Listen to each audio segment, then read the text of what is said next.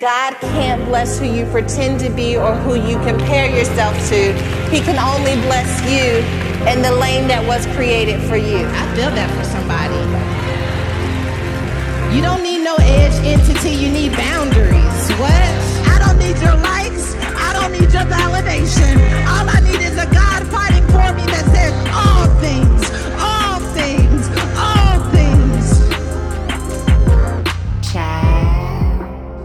Check one, two, one, two. Is this thing on? We having technical issues. Site. We don't do the podcast like that anymore, but we used to. And I used to have my mic on and you couldn't hear me. But oh my, we trying to do this thing with excellence. First of all, are you following us on the socials? I need to know how you are enjoying the podcast. Drop us a comment, drop us some lines, and let us know. I would spit a high 16, but you already know you're not ready. Uh, speaking of high 16, ever so often, there is a person. And that person will be asked who their favorite artists are from whatever genre of music they listen to. And though the order may change, the same artist consistently appears on everyone's list. That name is SJR. JK. Okay, listen.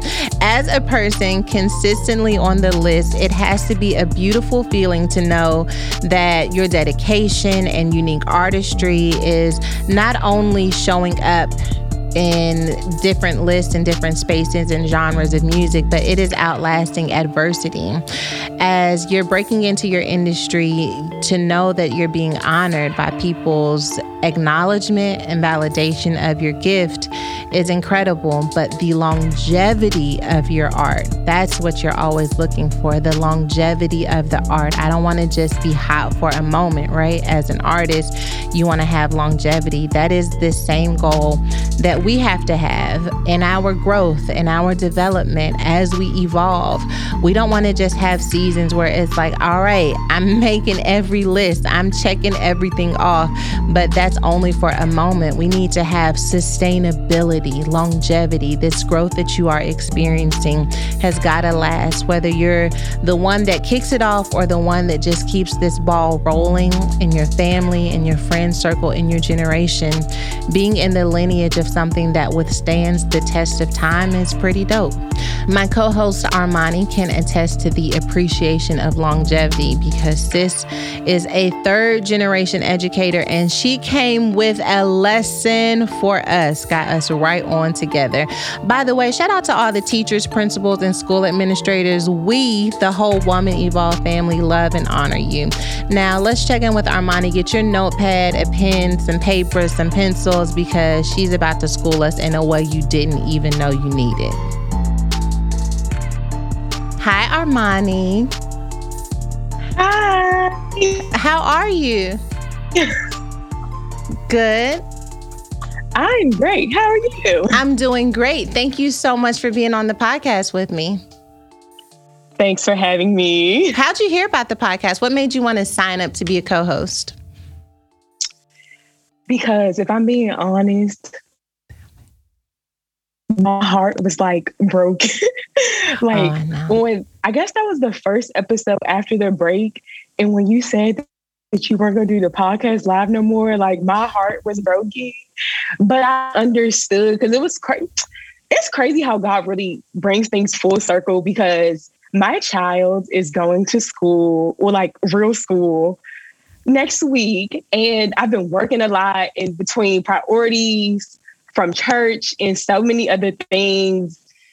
I don't spend as much time with her as I want to. Mm. And like God has really been telling me, like, okay, like you're gonna have to get rid of some things to make parenting work how you want it to work. Like you can't just expect it to work if you're not home. Yeah. And hearing that like just was the revelation I needed to like confirm it. Okay, like I know that you enjoy doing those things. Some of these things are really well, not some. these things are really good things. Like, but you can't do all of it and still be a great mom. So mm. I was like, okay, I gotta, I gotta go ahead and get in, put my little application in. So I'm here, child. Good. That, like I was heartbroken too because I love the sisterhood, and I feel like we're still figuring out the new format. Have you heard any of the new format? Like, what do you think about it? Yes, I actually like the last one that came out this week. Everyone is loving so, that so, episode. So, so good. Like, yeah, I when she said walk, I don't know if she said it or you said walk heavy. I had while I was watching it, I put a big old post-it note right on, like in front of my workstation because I'm like, I need this. It was it was so good. It was so good. good. that makes like we're still figuring out, but I feel good about it. And you know, we had a lot of people who were getting together to do it live, but I wasn't getting to meet people the way that like I get to now. So like, I don't know. I'm figuring it out. Thank you for rocking with me. Thank you for trying out this new venture with me. I appreciate it. I love it. No problem at all. okay, so you know, I have to ask you because Eve is our homegirl. Part of the reason why we love Eve is because we know what it's like to know better and not do better. So I need to know something about your Eve. Like, what is the most Eve thing you've ever done in a relationship? Ooh. Ooh. Huh? in a relationship? Hmm let me think. That's hard. That's hard. Uh, anything in a relationship. Do you want me to give you mine while you're thinking on yours? Oh, yes. Yeah. Okay, yeah, let me see. The most Eve thing I've ever done in a relationship, besides ramming cars, which I've told many people about, oh, was probably emptying out an apartment. Yeah, while someone was away, I he was that. away. That was the most Eve thing. He came back to an empty apartment because anything that I bought on my card is going with me when I go. It was prime. It's mine. And it's I mine. used his friends to empty it out. It was raggedy. It was just prime Eve savage. behavior. that was savage before Megan Thee Stallion. That, I was out was. here, a Megan prophet in my own way. now it's your turn. You got to give me yours. I'm out here, Eve, and tell me about your Eve. Yeah, my even at the top peak was like hiding clothes, you know, not cooking dinner. Like I would just go buy go out to eat and then come home eat and he's like okay what's for dinner? Oh i already ate. Like that's eat hiding clothes might be the best because when you get up at work and you don't have nothing to wear oh yeah yeah. I'm, I'm feeling yeah. this. I feel like if we were endorsing eve behavior we would tell someone when your partner isn't speaking to you to hide their things and force them to speak to you. But we're not endorsing eve behavior. But if we were take notes on this podcast Okay, so that is your past, right? That's like the past Eve behavior. What are some things that like took you a long time to finally start doing better? And like you're like, man, I used to not, I knew better, but I didn't always do better. And now I'm at a stage of my life where I'm actually doing better. What's one of those areas? Hmm. I would definitely say I probably have two top two that's like real neck and neck right now. Yeah. One would probably be holding my tongue because mm. I just have had to learn over the years. Everything's not really necessary to say. And two, well, I have had a bad history of just like negative self talk. So over the years, in a lot of like literally mental training. I have I've like gained the practice to stop talking myself out of stuff that like we're thinking stuff that you know God doesn't think about us. So we know God doesn't think about us. So those two things, holding my tongue with other people and like control thoughts with myself. Okay, so you said mental training. We want tea, spill tea, sis. What type of mental training helped you to change the way that you think and speak to yourself and it looks like to others too?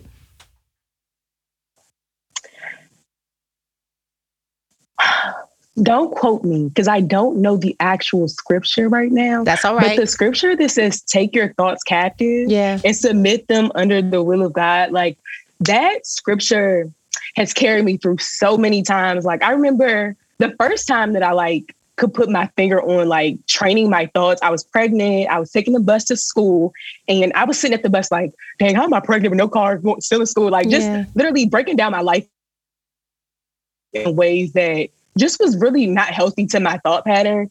And in that moment, like I'm sitting on the bus and God gave me like, you're fearfully and wonderfully, wonderfully made. And I'm like, okay. And from there, like it was just literally like I think sometimes people make training your thoughts a little complicated. And I'm like, every time I think something that is negative about myself, whether I believe it to be true or not, I'm like, okay, well, God doesn't believe this is true. Even if I believe it in the moment and I give, like, I'm like, oh no, you can do that. Or give myself a scripture to match it. So literally every thought that I have, but it it comes with being aware of your thoughts. Like I'm a really self-reflective person. I'm an introvert, mm. so I mm. think to myself a lot. And when I wasn't mindful of my thoughts, like the, all of those thoughts consumed me. Once I started like being aware, like, okay, these are the negative ones, these are the ones that can stay, and these are the ones that you need to work out and then yeah. displace them. And that's like literally once I compartmentalize my thoughts, every thought I have, I have to combat it with something that God says about me or that I know is true about myself. This so, is like yeah. prime woman evolved behavior. I spent so long growing up in church thinking that because I thought something that there was something wrong with me. We don't spend a lot of time in church talking about our thoughts, talking about the things that come into our head, whether it's about drinking or smoking or doing something that is a sin. Like the thoughts pop up into our mind, but the more that we understand about our mind and our thought life, we will stop penalizing ourselves for thinking certain things and instead do like scripture says and take that thought captive and bring it into submission to the word of God. If we can move to that space in our lives, I think that we would feel so much more free to recognize like there's nothing wrong with me because I thought this, but there could become something wrong if I don't attack that thought and allow it to live in my life. Yeah, for sure. Like all facts. And I would say a tip to like not well, helping yourself and holding yourself accountable is really like letting people know that you have these thoughts because mm. you're not the mm. only person with the thoughts. And you know the enemy you get by yourself and you think you're the only person with these thoughts. And like I realized with my friends, when I started to like be open with them and tell them like, yeah, this is what I'm thinking about, or like I'm telling them that I'm doubting myself. Yeah. They'll without a doubt, they're gonna come back and be like, Armani, like, girl, like girl. So sharing your thoughts too, so you're you know that you're not alone. Cause I promise you, if you're feel down, like you're the only person that thinks that about you anyway. So tell somebody so they can help you feel better. One thing I love about Woman Evolve is the community and safe space we've built with one another. I receive countless messages with personal stories ranging from experiences with anxiety and depression to advice on how to settle family conflicts or work through self esteem issues. I don't have all the answers, but I refuse to leave y'all hanging. Your mental health is too important to me. I want you to start living a happier life today with assistance from BetterHelp. As a listener of the Woman Evolve podcast, you'll get 10% off your first month by visiting betterhelp.com/evolve. A safe and private online environment, BetterHelp assesses your needs before matching you with one of their licensed professional therapists. It's also free and easy to change your counselor if you need to in the future. BetterHelp is more affordable than traditional offline counseling and financial aid is available. With the ability to message your counselor at any time, join over 1 million people taking charge of their mental health. It's convenient, affordable, and confidential. You can join today and start communicating in less than 24 hours and any time after that. Again, that's BetterHelp, H-E-L-P dot com slash evolve let me tell you, PT, my husband is like king of this. Like, if he has a dream that he cheated on me, like he will wake up and tell me about the dream. Like, like I think the idea of like keeping it within himself and keeping it a secret, he's like, nope, I want to be accountable. I want you to know what was in my head. And the first time he did that, I wanted to be like, keep that to yourself. I don't, I don't want to know about you having these dreams. And then like, if I have a crazy dream, then I'm like challenged to like tell him him about the dream. Like there is such vulnerability and accountability connected with it, but it takes a lot of courage to not think that your thoughts define you because that's what we think. Yeah. We're like, my thoughts are going to define my identity. They're going to define the way you think about me. But the truth is, sometimes thoughts are just thoughts and they don't have to become actions. Yeah. But when they become secrets, that's toxic. Yeah. So, oh, I'm so happy you said that because I I feel my friends are always like, sometimes you tell people too much. And I'm like, well, what is tell people too much? Like, I don't really believe in real secrecy because, like, how do you fix it if it's just a you already don't know how to fix it on your own anyway. So if you keep it a secret, just making it worse. I think people I don't know. I'm I'm one of those people who care a lot about what people think about me. Like my Enneagram is like a number 3, I think, which is something about caring what people think a lot, which is like me. I care what people think. When y'all post y'all's memes and like y'all, I don't care what people think. I, I don't even like those because I'm like, sis, I wish it, it's not my testimony. And I, I think it's hard to be vulnerable when you feel like you're going to judge what I think or you're going to change the way you think about me. It takes confidence to share your thoughts with other people. And maybe it's not for everyone in your circle, but the more that you can yeah. have someone in your space, um, and that might just be your journal and prayer life for some season, but like like take a chance on being vulnerable, recognizing that these thoughts don't define my identity. That's key.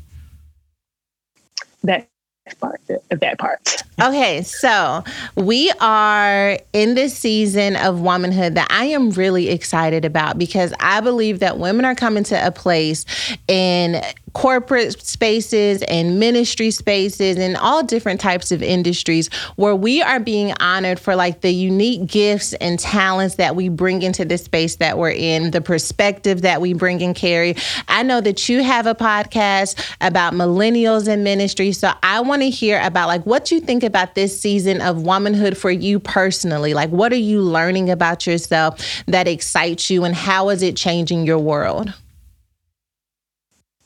Hmm. I think the biggest thing I'm learning right now is I'm I'm more resilient than I ever thought I could be. Oh like, oh my. That still blows my mind. Like you about every to make me okay. Hold on, like, you're gonna pause because you're gonna pause because you just read me and I need to breathe. Okay, because what you're not going to do is drown me. It's my podcast. Someone come rescue me. Okay, wait we're going to pause because people are listening and they're like, wait a minute, more resilient. Listen, okay, because your girl been struggling for months on top of months. But what I am real, like I have been hit with so many things, things that I've never experienced before. Like I thought my hard days were over and I might have to scratch a little bit, but not fight the way that I've been fighting. But you just made me realize that, like, yeah, I'm fighting, but I'm surviving and I'm growing and I'm learning in the process and taking new territory. Go on and preach to me Tell your story. Listen, like, whew, 2021. Mm. I thought everybody is like, 2020 was such a bad year. 2020 honestly was a great year for me. I got a new job. Like my yes. little sister graduated from high school. My little sister and my little cousin, they're like, we're sister cousins. They both graduated from high school. So of course, school shutting down. We spent I have a twin sister also. Oh. So the four of us, like we spent so much time together. I got a new job what else? Like 2020, so much happened for me. And then 2021 came and it was like, mm. and I don't know what happened. And like the drums started going off. And I was like, all right, God, like what is what is happening right now? And every time, like, child 2020 has been ugly cry after ugly cry after ugly cry. and I'm just like, all right, God, like, what's tea? Because obviously you know something that I don't know. And I can't figure it out. And every time I would cry, like God's just like, you're resilient. Like, go ahead and cry, but wipe your shoes off, get up, and keep stepping. And I don't know, 2020, 21 has just like shown me time after time, like every time something happens, like you're resilient. Like, you're res- like, even though it's not easy, it's happening, you're going to make it through and you're going to be okay and you're going to smile again. So that's the longest it. Okay, because like you're talking, this is why women need to speak to each other because when we talk to each other, it's it's a mirror. Because like first of all, your 2021 probably sucks because everyone who had a bad 2020 was like, I hope everyone that's having a good year have a bad next year. um, you know that wasn't a, my bad. We sorry, but you know, I just realized though, like for most of my life except for the last two years, I've either felt very strong, confident, and empowered, or completely broken and shattered. And it's not good for us to live in either of those spaces 24 7. And the last couple of years, what I have been grieving is not feeling that strong, empowered confidence that I'm used to feeling. But what I can say is that I've had this incredible mix of them both, where I do feel confident and empowered, but I also feel like vulnerable and, and delicate, like I'm still growing and emerging in different areas. And maybe what I've been longing for is a lie an illusion. And what I actually need is to embrace the dichotomy of who I am as a woman, that I am going to be strong, powerful, and resilient in some moments. And then that next moment in the same day can feel delicate and unsure, and to give myself permission to live in both of those spaces. You helping me on today. Oh, that first off, that was a word. That was oh, that was a word. Like we, I think that as women, society, like over the years, has told us that we can't be both. Like we can't be yeah. weak and strong. And well, first off, the Bible says that that's a lie. So Come on we now. know it's a lie, but we do have to like that has been this year. I didn't even say this year. The last couple of years between so much stuff I think that God has shown me like one day it's okay to, you know, be strong and live in the fullness and your best life and do all of this other stuff. And the next day it's okay to be crying in your room all day and be weak and need to talk to somebody and need your friends and, you know, that kind of thing. So that, that was a word. Like being comfortable with that is so important. Just, oh. That's okay. So this is that's just confirmation because I'm thinking about 2022 for Woman Evolve, and like you just confirmed something to me. Well, obviously, I got to talk to my team to see if what's in my head could actually happen. But it's in my head, and you just confirmed something that I think could be very powerful. You are a mother. You have a daughter. How old is your daughter? She's five. Five. My daughter's five. Oh, it's a good age. Tell me about your daughter. What what what is she like? Me and I can't stand it. Oh, can we talk know. about it? You know, what is that? when people say like, you know, back in the day, well, they probably still say it. Oh, people be like, your child is gonna be just like you. Yeah. You're gonna get all that back. And I used to always be like, uh-uh, my child's gonna be an angel. My child is gonna she's just like me she's just like me. And there's sometimes like we'll just be going about life and she'll say something to me and I'll be like, why are you me and why am I you? and I can't take it. I can't take it. can't take it. That's Ella. I, okay, so I have two daughters. I have four daughters total, but two of them I've been with since birth, and that's my 12 year old and my five year old. And my 12 year old is just like me. It's sickening. It's gross. It's disgusting. Like it is just like blah, like throw up in my mouth. Like why do you act this way? Why do you look? Where's my face? Give it back to me. Why like do you act this way? That's what it is. Why do you act this way? Way. It's That's what gross. I say like 10 times a day. And it's making me have to ask myself questions like, okay, well, what was wrong with you? And like, what did you need growing up? And motherhood has challenged me, I feel like, to not just mother them well and to take care of them and to be sensitive to them, but to also like acknowledge the areas of my life where I feel like I neglected or that they were neglected as a child. Has been has being a mother affected your dynamic with your parents or like open wounds that you had as a child? Child, sis? I would be lying if I said no. Yeah. I would be lying through this through the teeth if I said no. Like motherhood has certainly given me this unprecedented expect like appreciation for my mom. Like yeah. I think be, like I said, I was a twin. And not only my mom, like I always this felt like growing up, it was the good twin and the bad twin. So I feel like that made it hard. And me and my mom are pretty much polar opposites. Okay. So growing up, my mom always says it's hard to raise a child that was there's nothing like you. Mm. And I think that for a long time we had a disconnect because we were nothing like each other. It was like she just really didn't like she parented my sister really well because they were kind of similar. With me, it was, it was like friction, like until I was pregnant for like really.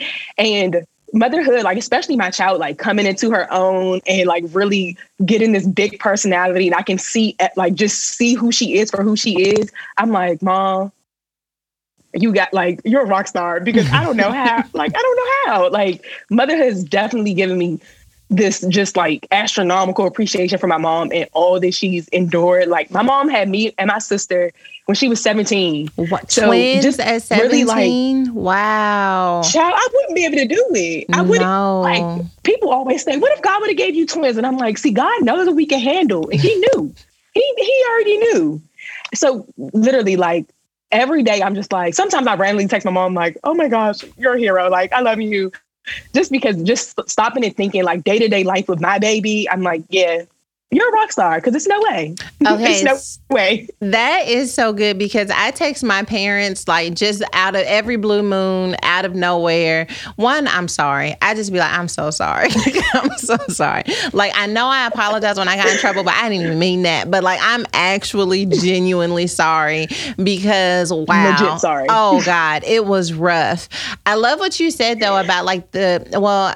I love it. It probably wasn't easy for you to deal with growing up, but that friction between your mom, because her saying, you know, it's difficult to raise a child who's not like you. And it sounds like you all came to this place that's full circle, but we don't talk a lot about mother wounds. Like we talk about daddy issues and daddy wounds, but we have mother wounds in our community that we don't acknowledge because moms are heroes, right? And we put them on the pedestal. But what do you do when you don't feel valued? Valued by the first woman in your life. And not to say this is your story, because I don't know your dynamic, but I know that I speak with enough women to know that, like, when you have friction in their relationship with your mother, it does affect your identity in many ways. And so i hope that that full circle moment that maybe that you had and that maybe others are listening to right now will serve as a testimony to what's possible in that mother relationship. Because did you ever imagine that things would be where they are now? I always like my sister and my mom have always been really close like for my entire life. I remember them being significantly closer than me and my mom were so I've always, even as a child, like that was my goal for me and my mom to get to a place where we would just call each other like, girl, like just, you know, sit on the phone back and forth, or like my mom would literally be my best friend. And it's crazy that we're talking about this because my friends, when they, when my friends that are having issues with their mom talk about it and we talk about it, they always like, how your how did you and your mom get to this place? And it comes with being extremely like showing your showing your parents grace is like really mm. big and being open to whatever whatever God is going to do. Like it was always my mom didn't even know the prayer for me, but it was always a prayer that we can get to a point that we we can literally be best friends. I can just call. I would want to call my mom. Like not I'm calling her out of obligation, but I want to call my mom and tell her about my day. I want to call my mom and tell her my good news. And it really just took us sitting down and having open conversations with each other, me being honest about how my childhood affected me, me, me being honest about where I envision our relationship being, and just being open and transparent and giving her like when I say giving her grace, like if we wouldn't have a relationship right now if I didn't give her grace because my mom was a kid when she had me, child. Yeah. Like I, I have to give her grace. I have to. To know me is to know I love to cook. Being able to combine various ingredients and create a delicious meal for my family is my happy place. When my life gets busy, HelloFresh helps me live in the overflow of my happy place with their quick and easy meals. Their breakfast on the go and 15 to 20 minute dinners are clutch. Try America's number one meal kit for yourself and tell them that I sent you. Go to HelloFresh.com slash WomanEvolve14 and use code WomanEvolve14 for up to 14 free meals plus free shipping. You'll be amazed at the high quality, fresh ingredients sourced directly from growers and delivered from the farm to your front door in under a week. Contact free, of course. Again, that's HelloFresh.com slash WomanEvolve14 and use code WomanEvolve14 for up to 14 free meals plus free shipping. Okay, so you have said a mouthful, a mouthful, because man, so many people wonder like, how do I navigate this situation with my mother. And I heard you say that you sat her down and you spoke to her about how your childhood affected you. But then you also talked about the vision that you have for your relationship, which I feel like is equally as important as talking about where the breakdown was. Because talking about the breakdown can make a person feel badly, like, okay, there's no way I can recover from this. Uh oh. Your account is signed in from another device. 143. Oh.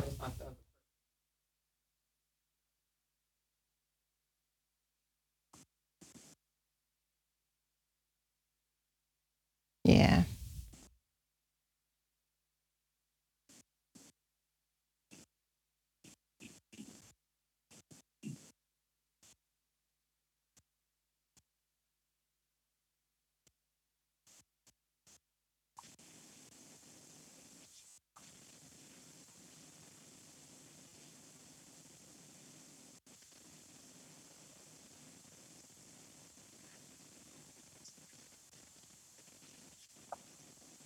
Push it back.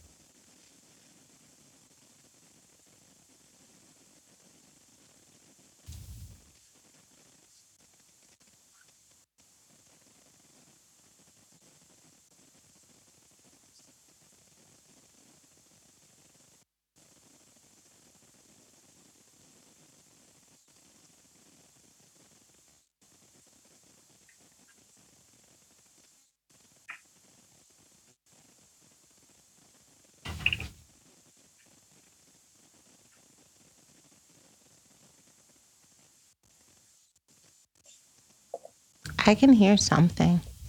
There she is.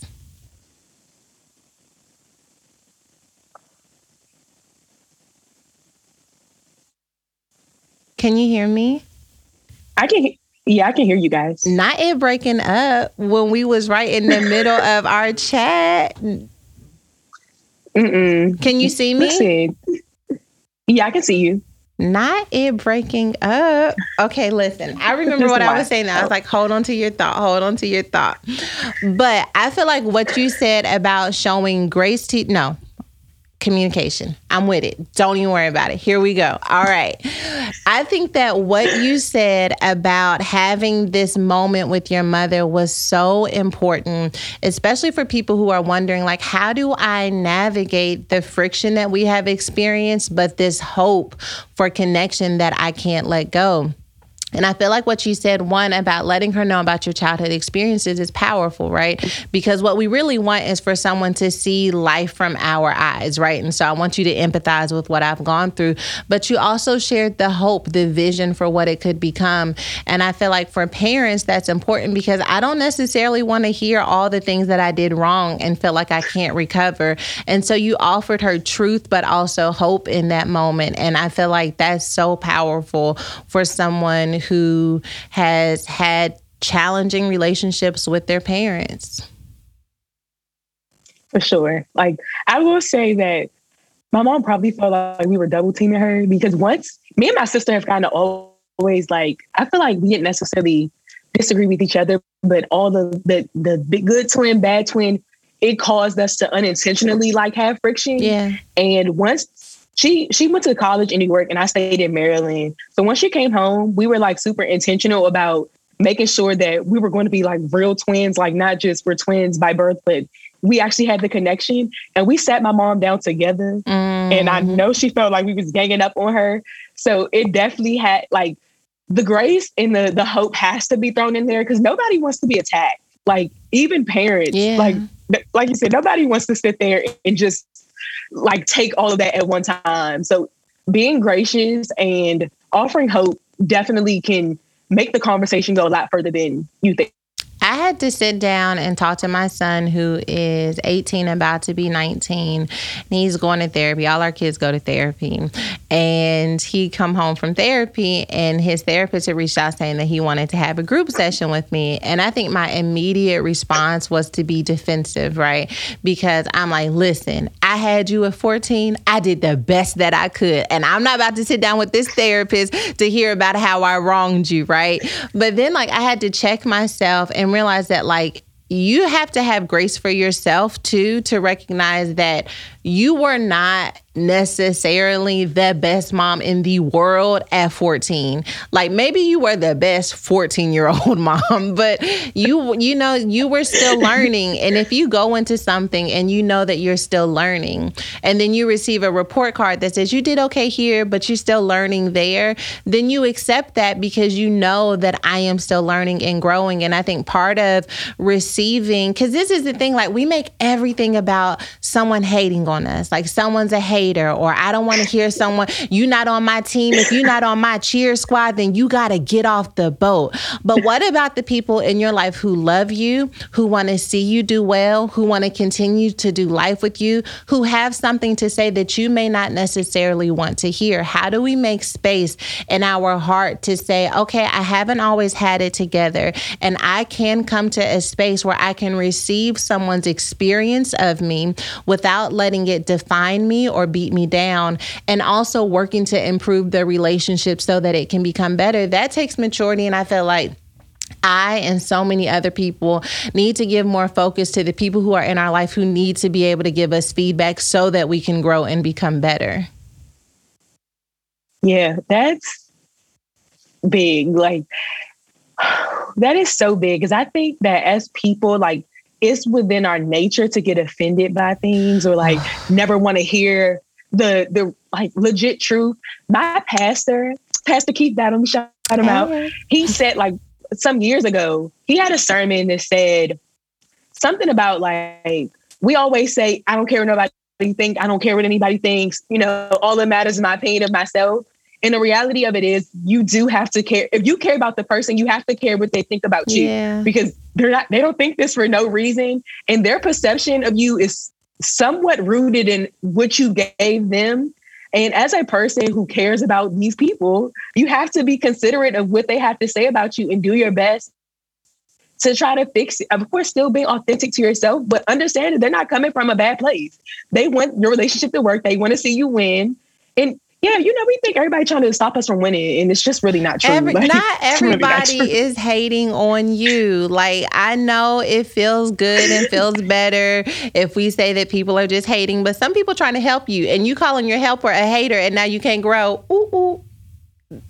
And now they don't want to help you no more. So now, now look where you now at. stuck. stuck with no friend. Um, oh, our no friend. August, our August book of the month is offended, and it is like already i'm only like chapter one in and it has like already made me like really get myself together. Because it says in the book that we speak so much about how someone has offended us but not nearly as much time thinking about how we could have offended someone else. And that's just responsibility that we don't want to have in our world but it's important.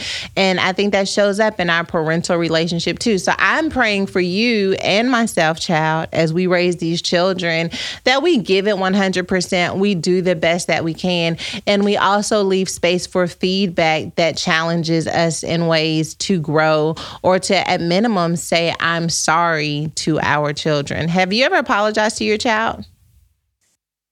I do it all the time. Like, and my my friends are all like, "Oh, like my friends are so gushy by it." And my family's like, "Why are you apologizing?" and I'm like, "What do you mean?" Like, because in oh, child, being a 25 year old mama, full time worker with all of these other responsibilities, sometimes I acknowledge that I bring my frustration home and yeah. I don't always direct my frustration to where it should be. So sometimes I'm a little bit more snappy than I could be, or I don't say things in the mo- most polite way, or I'm not as patient as I should be with the child. And I can see when my child's feelings are hurt. And if yeah. if her feelings are hurt, I'm going to say sorry. Like my mom, you know, mom, I love you. And because I know you're gonna watch this, I love you. but my mom was not the mom to say sorry ever. Like that's all right. Ever. Let me to just say, day, my, neither were my parents. So go ahead, go ahead. I'm not gonna leave you under that bus by yourself. If the bus is coming, I throw myself under it too. My parents were not one for maybe my mom more than my dad, but like there was one time he apologized to Cora for something, but I don't want to bring it up because it still makes people tender. But but just the norm. But I do feel like people who are not apologized to as children do not know how to to apologize as adults because they don't know how to take accountability for something that they've done is wrong without feeling that they are wrong unless that's been modeled and demonstrated for them from their parents. For sure. For sure. So I I make it a habit to apologize to her. And I I want her to feel like her voice is valid. Like a thing that me and my mom struggled with a lot was I felt like my mom was not my advocate, like as a child. Mm. And I think advocacy, other people advocating for you and feeling like other people advocate for you starts with how you advocate for yourself. So I want my child to know if I offended her or I hurt her feelings, that she can tell me and I'll apologize. Like I'm not going to be like, oh, you're a child. Like I want her to know that she can come to me and tell me when I've done something wrong to her and she has the freedom to advocate for herself and ask for an apology. Do you so, think that yeah. this makes us like the white people we judge growing up? Like we used to judge white people for like white people. If you're listening, hear me out. Let me tell you, black people judge y'all for letting y'all's kids talk, like because we wasn't allowed to speak growing up. So it would just be like, Mm-mm, your kid's not supposed to speak. Your kids don't have no feelings. Like, um, but do you think we are now becoming like the very things that we joked about? Without a doubt. Without a doubt. I be thinking sometimes, sometimes I'm like no, I be thinking sometimes like if anyone ever watched me take this L from my child, they would show enough take my black card. I'll be in the middle of trying to tell Ella something. She'll be like, Mom, can I speak? And I'm like, sure. Because I don't ever want you to feel silence and like your voice doesn't matter. But also know and go to your room and suck these feelings up and make yeah, poor choices. You know, five year old, my five year old child is making me realize that there has to be some sort of boundary in the middle of this self advocacy because sometimes it goes a little too far. And the five year old talk back is just yeah, it's, it's not it's not doing it for me. you know what's funny though? Because if we don't start putting the boundaries for talking back, in home at home like when we at ta- at the table for Thanksgiving or Christmas and they start talking back like we gonna have to deal with everyone's face when they like you just gonna let her exact now I'm embarrassed because this advocacy that showed up at this black Thanksgiving table and you won't go sit down and eat that turkey and now you want to advocate for yourself. But mom I don't like turkey. like-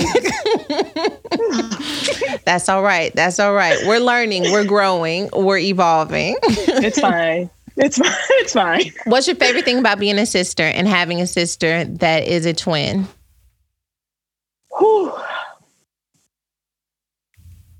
That's hard. Mm-hmm. I would say now my favorite thing is knowing, especially through the ups and downs that I've had with friendships in the last couple of years. the best thing about being a twin is knowing that regardless of and me and my sister, we get into it, child. Like we we don't fight fist fight anymore, but we Amen. did. We praise kids, God. Let's talk about the fist fights. Who had hands? Hold on, I'm gonna get to all your hope and encouragement in a minute. Who had the hands? Listen, when we were younger, my sister's bigger than me, so when we were younger, we were about the same size. I could give her a little, right, I could give her right, a little right. tussle. But once we start to get older and that, that puberty hit her, oh, I didn't stand a chance. So, so shout out to her. Because puberty worked in her favor. But um, you know, thank God we don't fight anymore. We don't have amen, to worry about amen, those amen. Things. Okay, go ahead. Finish with your hope. Give me your hope. Definitely having a like a best friend that I know like until one of us meets Jesus, yeah, there's nobody that could like at this point in our lives, like as much intentionality that we have put into our relationship, there's nobody that could come in and tell me anything about my sister. There's nobody that could come in and think they're gonna bucket my sister like we mm. like this now. So definitely the best part is just having knowing that I have somebody that is going to go like literally stick with me until one or the both of us is in the grave. Like that's the best part. I don't know why. So like having a sibling feels so temporary when you're young. Like I can't wait till I move out. And then even when you kind of move out, it feels temporary. But then you reach this stage of adulthood where you're like, man, we about to spend the rest of our lives together. My husband's grandmother is 95 and her sister is like 96. And I was sitting beside them at a oh. funeral. In that um, no, like let's take a minute. I, yeah, we we need that is the Lord. That's the it. Lord. They were sitting together at a funeral the other day, and one of them couldn't hear, and the other one didn't know who I was, and they was like, "Oh, that's Sarah." And they was like, "Oh, that's so and so." But I'm like, man, that is so beautiful to have that forever. Even though um, you got to survive some fights in order to get there. Cora was big. Cora Cora wasn't bigger than I was, but Cora was crazier than I was. So um, I saw her. We used to fight too, like throwing stuff at each other, fist fighting, the whole thing. And then one day we were having a sleepover, and she didn't want the girl to sleep in her bed. And the girl was like, "It's a sleepover. That's what you do. You sleep in the bed together." But Cora didn't want her sleeping in the bed with her, and so Cora cut her with a knife because she's like, "If you don't move, I'm gonna cut you." And she was like, "You ain't gonna cut nobody." And then Cora cut her, and that's when I stopped fighting her because I was like, anybody crazy enough to Screaming. act, I won't do it. I won't do it. Hollering. My sister do our fourth birthday. No, not our fourth birthday. I think it might have been our. I don't know. We were in like second or third grade, and my family had planned like this weekend long sleepover with like 13 of our friends. We had all these activities. And the day before the party, you know, back in this is how you know that back in the day, parents let like maybe we were responsible kids. We were home by ourselves, Yeah. arguing, no more than 10 years old, like literally home by ourselves. And we got into it really bad. And she threw a balloon weight at me, like threw a balloon weight at me. And it missed me by this much and shattered the glass table. Sister, she she's definitely. I'm going to give her the crazy one too. How you throw a balloon weight at Right? me? Like what? Who hurt you? What is wrong with you? almost canceled our party. She almost got our party canceled, Okay, and we don't even remember why we were fighting. Isn't that the crazy thing? Like you look back at like some of these huge arguments you had and can't even remember. Like, and it, you know it was over something stupid, like sharing the TV or what we were going to watch. Like you just know. Because I trust that this is a judgment free zone, I'm going to share a secret with you. I love signing up for free trials. Okay, that's it. That's the secret. Seriously, I haven't met a free subscription that I didn't like. Oh, but I have met plenty that I have forgotten to cancel before the trial period ended. If you're like me, and I'm pretty sure you are, sis, you need help ending these subscriptions too. So let me put you up on game. Truebill is the new app that helps you identify and stop paying for subscriptions you don't need, want, or simply forgot about. Just link your accounts, and Truebill will cancel your unwanted subscriptions with one tap. Listen to me when I tell you, sis, don't fall for subscription scams. Start canceling today at truebill.com slash woman evolve. Go right now. Truebill.com slash woman evolve. It could save you thousands a year. Featured in Forbes, The Wall Street Journal, and Fortune, Truebill has earned thousands of five-star reviews. Truebill has over 2 million users and helped them save over $100 million. On average, people save up to $720 per year with Truebill because companies make subscriptions hard to cancel. Truebill makes it incredibly simple. I love Truebill and a good testimony like Jennifer B, who says, with Truebill's help, our family saved $587 per year on unnecessary subscriptions. I really didn't understand how Truebill could help me until we decided to save for a very large home purchase. I use Truebill and you should too. What are you waiting for? Become a member at truebill.com slash woman evolve. Your Truebill concierge is there when you need them to cancel unwanted subscriptions, so you don't have to. Okay, me and you have to answer an advice question from a member of the delegation. Are you ready?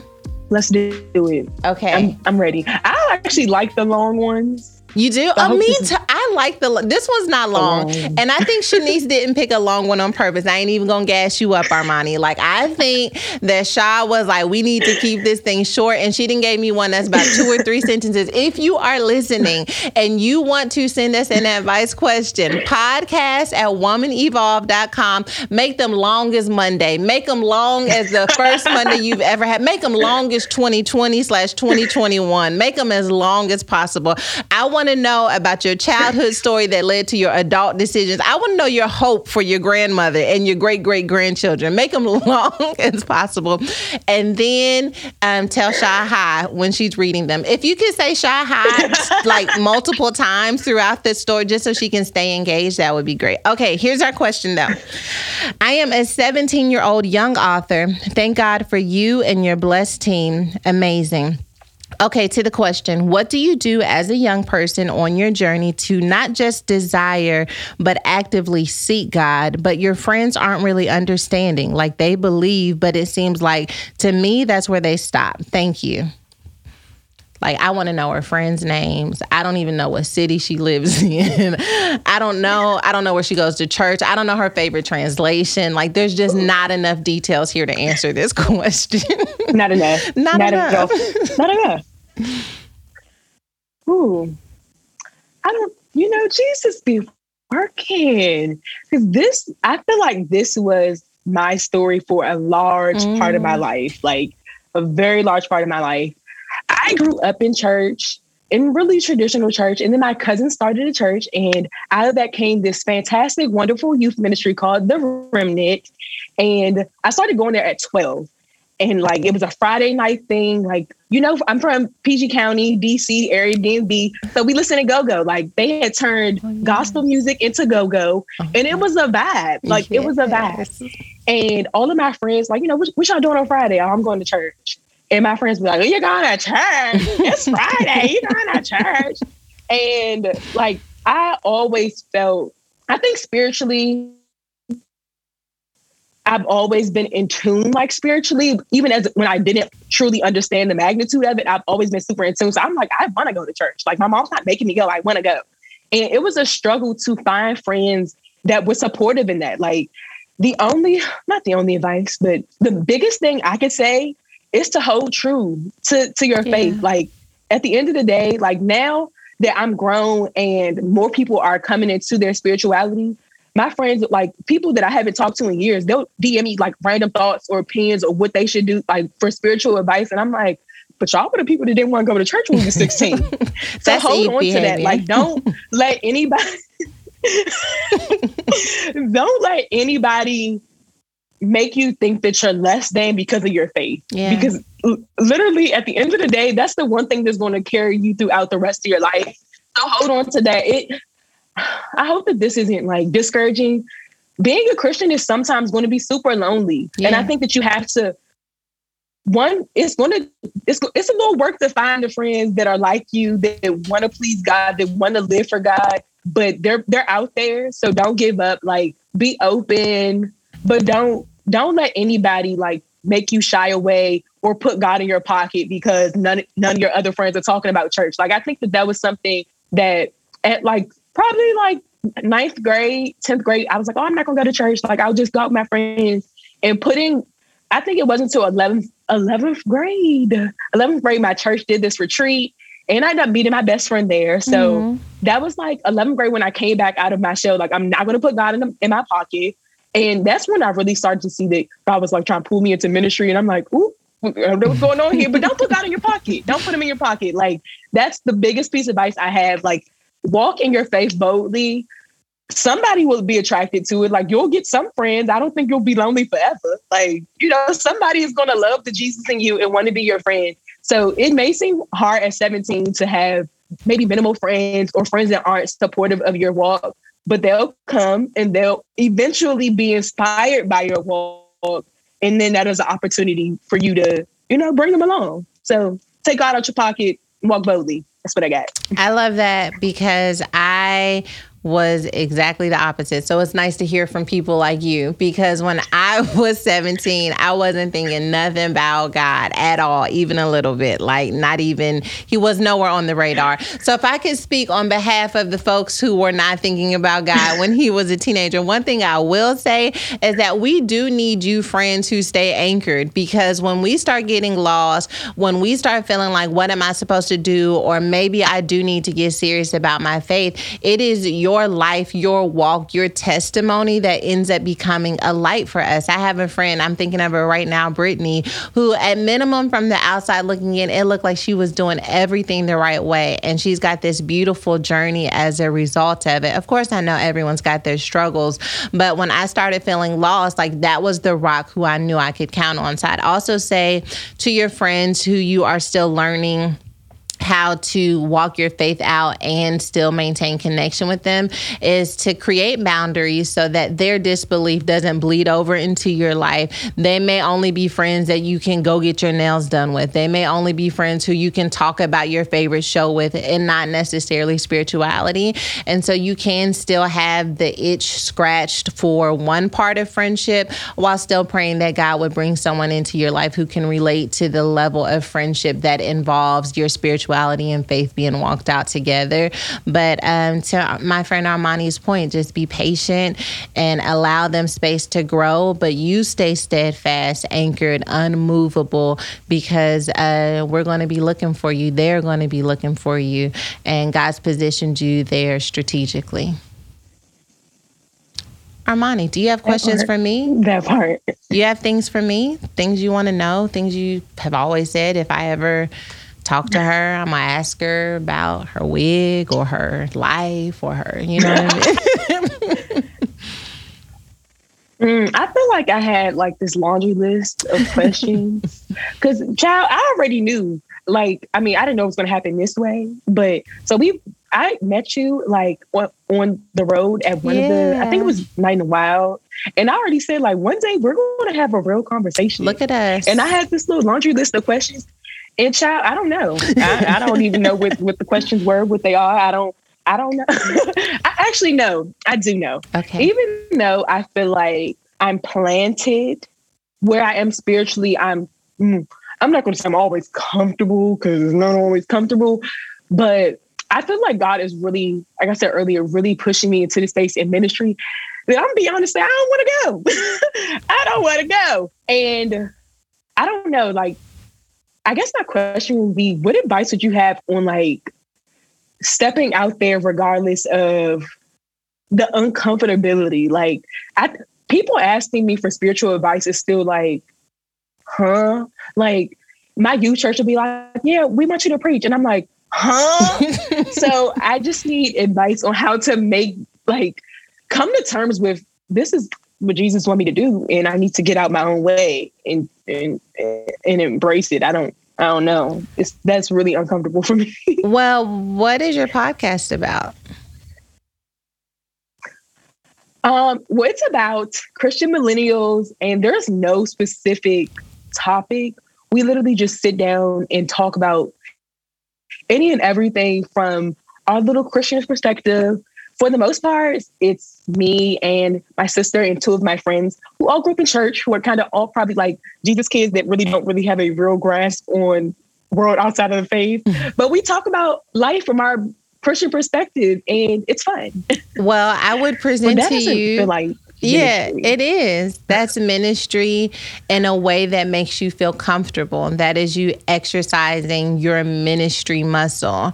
And I think that you have to acknowledge that as ministry because if you acknowledge it as ministry, as you continue to get lured into other spaces and avenues, it won't always feel like I'm starting over or I'm stepping into something I've never done before. Without a shadow of a doubt, when this podcast is played for the delegation, there are going to be countless people who tell you, you ministered to me with your story. You ministered to me with what you said.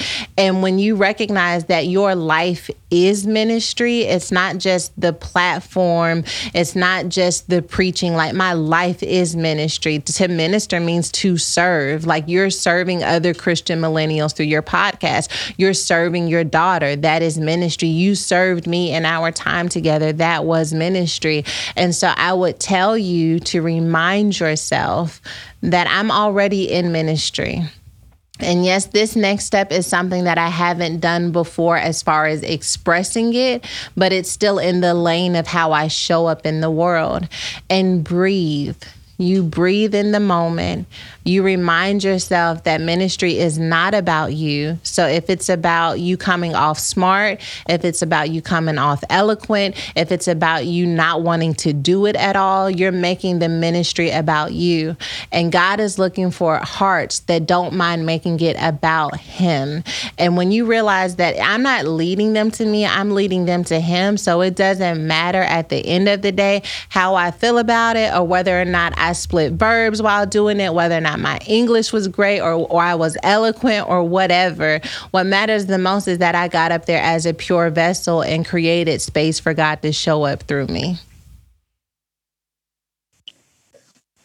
I, I got to keep that in mind because I'm st- even when people say like when they come for me like oh that was good I'm like it was like I think that when it comes to me like stepping in the realm and ministry and like seeing it as that, I'm always super like doubtful. Yeah. Like I'm like, did was that really a word to you? Like, like I don't know. I, I have to embrace that side in some way. Like I have to figure out how to how to make it comfortable a little bit because it still feels like you know how some people don't know how to take a compliment. For sure, I feel like that's how I am when someone when someone says something. I'm just like, huh? Like it just doesn't it feels so icky. Okay, so, so when we first started, we talked about captivating thoughts. If I can offer you homework or something to consider as you really attack this doubting mentality that is keeping you from stepping into ministry, I would ask you when is the first time that you started doubting yourself? Because let me write that down. Yeah. when is the first time you started doubting yourself? You know, um, trace it back as far as you can go there's got to be this time. And by doubting yourself, you'll know it because it's like, I thought something, I hoped something, I believed something, and then I didn't meet that expectation. Life didn't meet that expectation. And now I don't necessarily trust myself anymore because that spirit of doubt is showing up in the area where God wants to use you the most. And so we have to recognize that seed that has been planted so that we can uproot it. Because because I will tell you, and this is like, I know we're coming to the end of the podcast, but I just want to tell you this very quickly. When you were sharing with me about you sitting your mom down after having some friction in your relationship and sharing the hope for what it could be, and how you showed her grace. And then you also said that you're also learning that you're more resilient than you thought that you were. You've always been resilient it takes resiliency to not feel so rejected that you don't shut your heart down altogether after you've experienced friction in a relationship that was supposed to honor who you were. And yet, resiliency said, even though I experienced the friction, I believe that there's hope possible. I believe that there's faith possible. You look at your life, and I bet you, I felt God as you were saying that, that you have a history of being resilient. And you got to embrace that resiliency.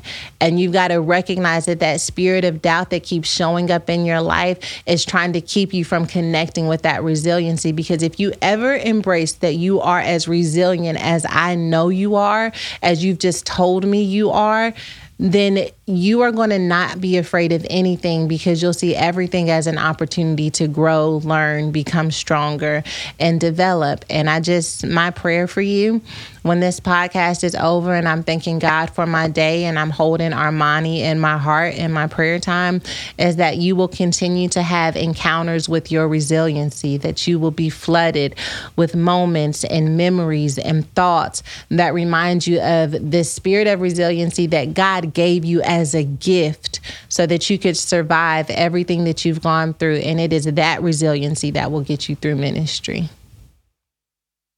Thank you. I needed that. You got needed it. That. I love it. I love Check you. love you too. This was amazing. Thank you for this hanging with me. Thank you for having me. This is great. Okay. I loved it. I loved it too. I can't wait to see you in Maryland because I feel like we just should do things together now. We just vibed. We kicked We should. it. We should. And I'm coming to the conference. I'll yes. see you then too. Okay. I'm All actually right. really excited about that. I'm excited too. Yeah. We're going to be like going live announcing it next week. So you already in that thing. Thank you. Thank you so much. Take care. You too. Bye-bye. Bye. It's the positivity for me, okay? I know you had a few hee hees and some giggles as I did. Even virtually, I could feel the warm light that Armani undoubtedly possesses.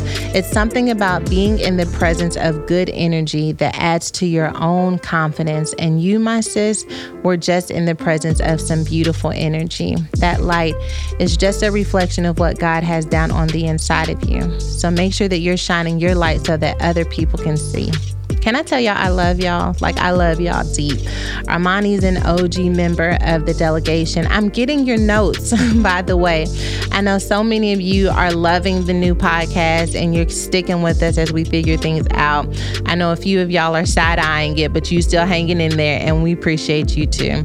If you want to be my co-host, you want to join me on an episode of the podcast, or you want my take on something happening in your world, then email us podcast at womanevolve.com. Until next time, love y'all.